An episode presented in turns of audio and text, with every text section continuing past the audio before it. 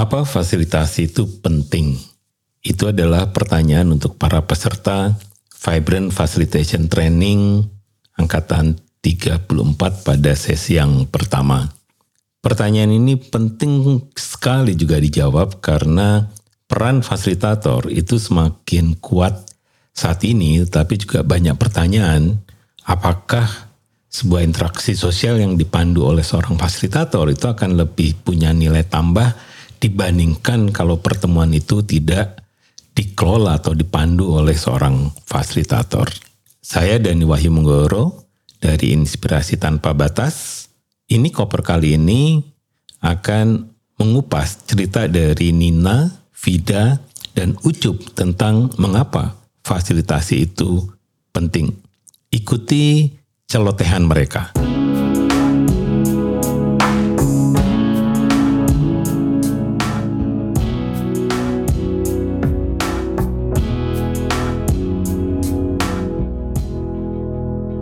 Selamat sore kawan-kawan. Dengan saya Mustika Indah Khairina dari Malang. Saya Arvida Rizky Hanita dari Pemalang. Saya Lani Ardiansa dari Kota Pontianak, Perkumpulan Gemawan. Kami Nina, Vida, dan Ucup mau take over podcast Inspirit untuk membahas kenapa sih fasilitasi itu penting. Eh, tapi kita sebelum ke topik, kayaknya Nina mau tanya-tanya dulu deh. Buat mungkin Vida dulu kali ya.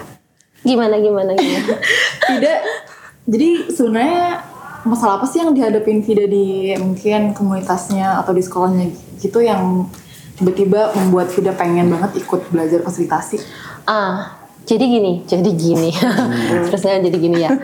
Nah, eh, kebetulan saya kan memang eh, fokus di bidang pendidikan selain kepemimpinan sebenarnya. Nah, menurut saya permasalahan yang sekarang terjadi di lapangan adalah ketika kita masuk ke sekolah formal, contohnya itu sih. Jadi kayak ada hanya ada satu arah saja di situ. Jadi guru mengajar muridnya, murid hanya bisa mendengar dan kayak masih belum ada gitu ruang untuk mereka untuk bisa menyampaikan aspirasi. Jadi kayak cuman mendengarkan aja gitu. Kan kayak kasihan gitu ya kalau misalnya anak-anak cuman mendengarkan terus tanpa adanya guru menyampaikan bahwa oh dia tuh punya potensi loh sebenarnya. Tapi kayak nggak dilihat gitu di situ. Itu sih yang terjadi di lapangan saat ini problematika yang ada gitu. Kayak kasihan aja sih mereka gitu. Oh, kasihan gitu. kasihan. Sedih banget ya nih ya Kalau Bang Ucup gimana? Ngerasain juga nggak kayak Vida? Iya sih, eh, memang kalau di aku ya kebetulan aku mengorganisir di tingkat tapak gitu. ya. Sebenarnya kalau kita bicara tentang persoalan ya memang banyak gitu ya. kesenjangan yang terjadi di dalam kegiatan-kegiatan gitu kan. Nah, eh, tapi ini aku mau lebih spesifik ke tingkat pendampingan di desa aja gitu. Pendampingan- Jadi ya Pendampingan di desa. Ya. Oke. Nah, eh, beberapa persoalan yang kutemui misalnya ya, keterlibatan perempuan di dalam ke menyusun rencana pembangunan di desa misalnya muslim bangdes dan lain sebagainya gitu. Itu benar-benar eh, keterlibatan perempuan itu hanya sebatas memenuhi ini kewajiban keterlibatan perempuan untuk yang tiga per satu itu ya. Apa tuh? Tiga per satu tuh apa? Enggak, maksudnya yang eh, keterlibatan perempuan wajib hadir di dalam penyusunan Muslim Bangdes itu gitu kan. Nah, itu itu ta- tapi jangankan untuk kelompok-kelompok yang aku dampingi itu gitu. Bahkan untuk kelompok PKK juga yang memang di, di bagian dari eh, instansi di desa itu kan kadang datang cuman diam, dengarkan habis itu sepakat kata kepala desa dan eh, pejabat lainnya udah sepakat udah gitu. Jadi tidak sempat menyampaikan aspirasi. Nah, itu Sama juga sekali? Ya ada yang cuma datang, yang penting datang duduk diam udah gitu. Penting Karena mungkin bisa jadi di dalam ke, eh, kegiatan itu berlangsung memang tidak dikasih kesempatan atau memang eh, kapasitas atau kema- eh, kemampuan pengetahuan yang dimiliki oleh eh, i- ibu-ibu itu itu juga eh, agak kurang misalnya sehingga mereka agak takut untuk menyampaikan pendapat gitu. Apa tuh akibatnya kalau misalnya ada takut terus nggak didengarkan gitu?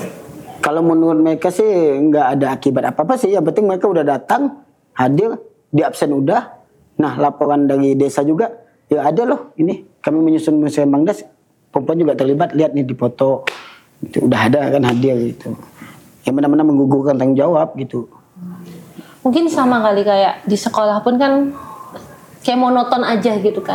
Padahal yang namanya kita mengajarkan ke anak-anak tuh harus menyenangkan, harus berenergi kayak gitu. Nah, terkadang sering kali kita melihat bahwa pengajar itu kok kayak so-so aja gitu, kayak biasa banget gitu. Padahal yang namanya anak-anak itu ya itu tadi butuh role model yang ada di depannya gitu kan. Sama mungkin tadi kayak di PKK mungkin itu lebih bersifat di lingkungan pemerintah daerah ya. Tapi kalau saya kan lebih ke apa ya ke pendidikan ke sekolah yang formal mungkin kayak gitu kali ya Eh, padahal pengetahuan ibu-ibu tuh banyak loh. betul betul Kalau nggak percaya, lihat aja saat mereka ngumpul sesama mereka.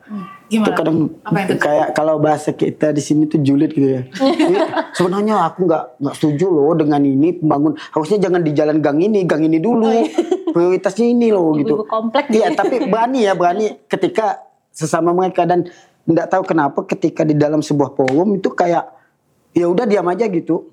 Itu juga kadang bingung gitu. Padahal sebenarnya mereka tahu gitu persoalan yang terjadi di desa mereka gitu. Toh yang berinteraksi di dalam desa itu sendiri kan sebagian besar itu memang perempuan. Kebanding bapak-bapaknya ya. Biasanya bapak-bapaknya tuh kerja udah keluar gitu. Kulit misalnya ya. Iya, iya. Tukang misalnya di luar kan, di luar. Bahkan ada lubang aja kecil gitu. Ibu-ibu lebih tahu gitu karena misalnya sebagian besar di sana itu petani misalnya. Nah, mereka kan biasa lewat jalan situ jadi lebih tahu gitu. sebenarnya gitu. Tapi kadang mau nyampaikan itu kok enggak tersampaikan. Itu juga menjadi persoalan. ada aspirasi lah betul butuh ruang untuk beraspirasi Iya. Jadi yang Nina tangkap nih kayaknya sebenarnya banyak ya, uh, entah itu keluh kesah atau ide baik dari murid mungkin, Iya. dari mungkin guru juga, dari ibu PKK, ibu uh, Kelompok. kelompok mm, di desa gitu. Tapi nggak nyampe gitu ide-ide biasanya masalah-masalah ini nggak nyampe ada gap didengerin terus monoton tadi juga ya masalahnya Kalaupun ngomong itu ya setuju. ya. Iya, ikut apa yang Ngikut aja. diinstruksikan aja kayak gitu Asal lu lawan ntar enggak diundang lagi. betul Nah masuk nih Sepakat. kalau gitu. Kalau gitu eh, gimana dong fasilitasi ini masuk ke dalam problem ini gimana? Jadinya kenapa jadi fasilitasi penting untuk men- mungkin menyelesaikan atau membantu masalah-masalah tadi itu gimana? Dari konsep fasilitasi sendiri kan banyak metode atau tools-tools yang ada gitu kan ya. Nah, kalau saya melihat bahwa konsep atau fasilitas ini memang sangat penting karena memang dia tuh ada ruang di situ.